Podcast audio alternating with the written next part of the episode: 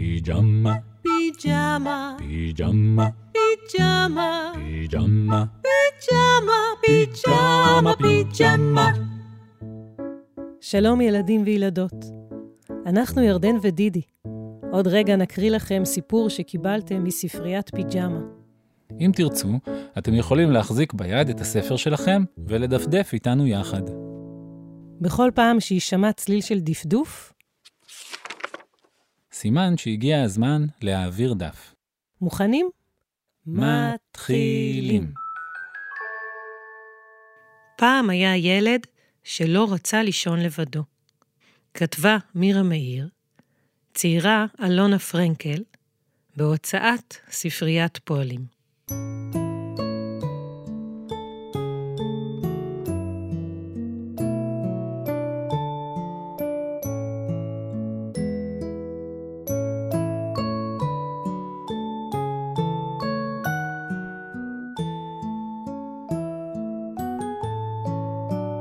ילד אחד לא רצה לישון לבדו.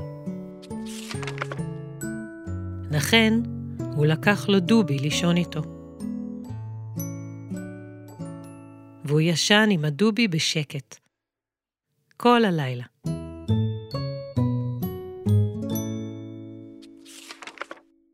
אבל ביום השני היה הדובי עצוב. ולכן הילד לקח ארנב בשביל הדובי. והילד והדובי ישנו עם הארנב בשקט. כל הלילה.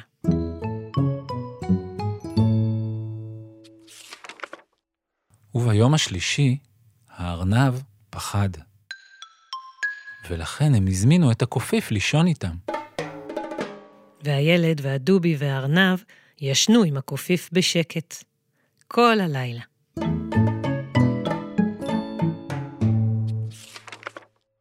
וביום הרביעי הקופיף אמר שהוא לא יכול להירדם. והם ביקשו את הנחש לבוא לישון איתם. והילד והדובי והארנב והקופיף ישנו עם הנחש בשקט. כל הלילה.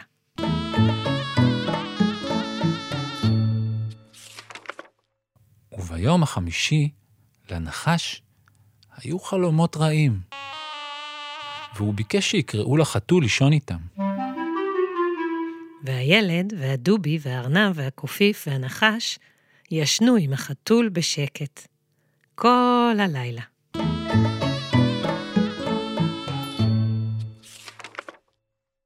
וביום השישי ראה הילד שאין מקום בשבילו במיטה. והוא ירד וישן על השטיח. עד יום שבת, וגם במוצאי שבת.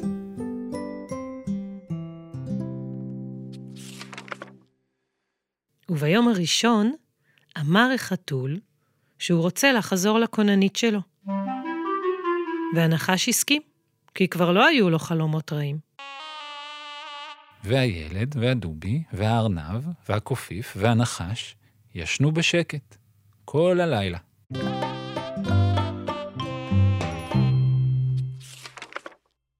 וביום השני אמר הנחש שהוא רוצה לחזור למקום שלו על הכוננית. אם הקופיף מסכים. הקופיף הסכים, והילד והדובי והארנב והקופיף ישנו בשקט כל הלילה. וביום השלישי אמר הקופיף שהארנב כבר לא פוחד, והוא רוצה לחזור לכוננית. והילד והדובי והארנב ישנו בשקט כל הלילה.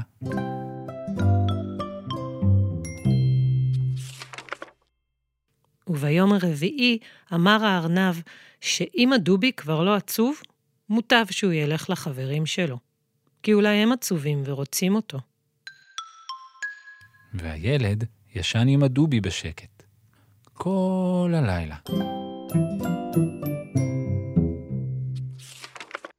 וביום החמישי אמר הילד, זה היה נחמד מאוד לישון עם כולם, אבל עכשיו אני רוצה לישון לבדי ובשקט כל הלילה.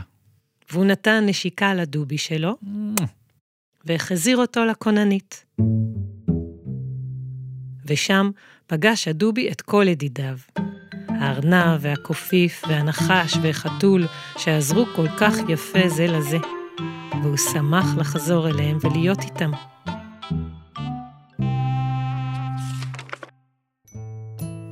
והילד ישן מאז בשקט.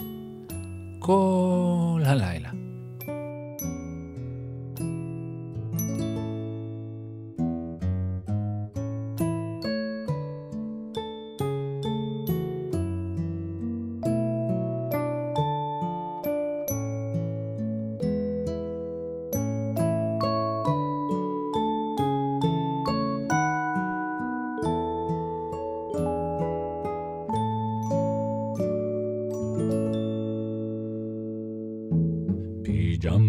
פיג'מה, פיג'מה, פיג'מה, פיג'מה, פיג'מה, פיג'מה, פיג'מה, פיג'מה.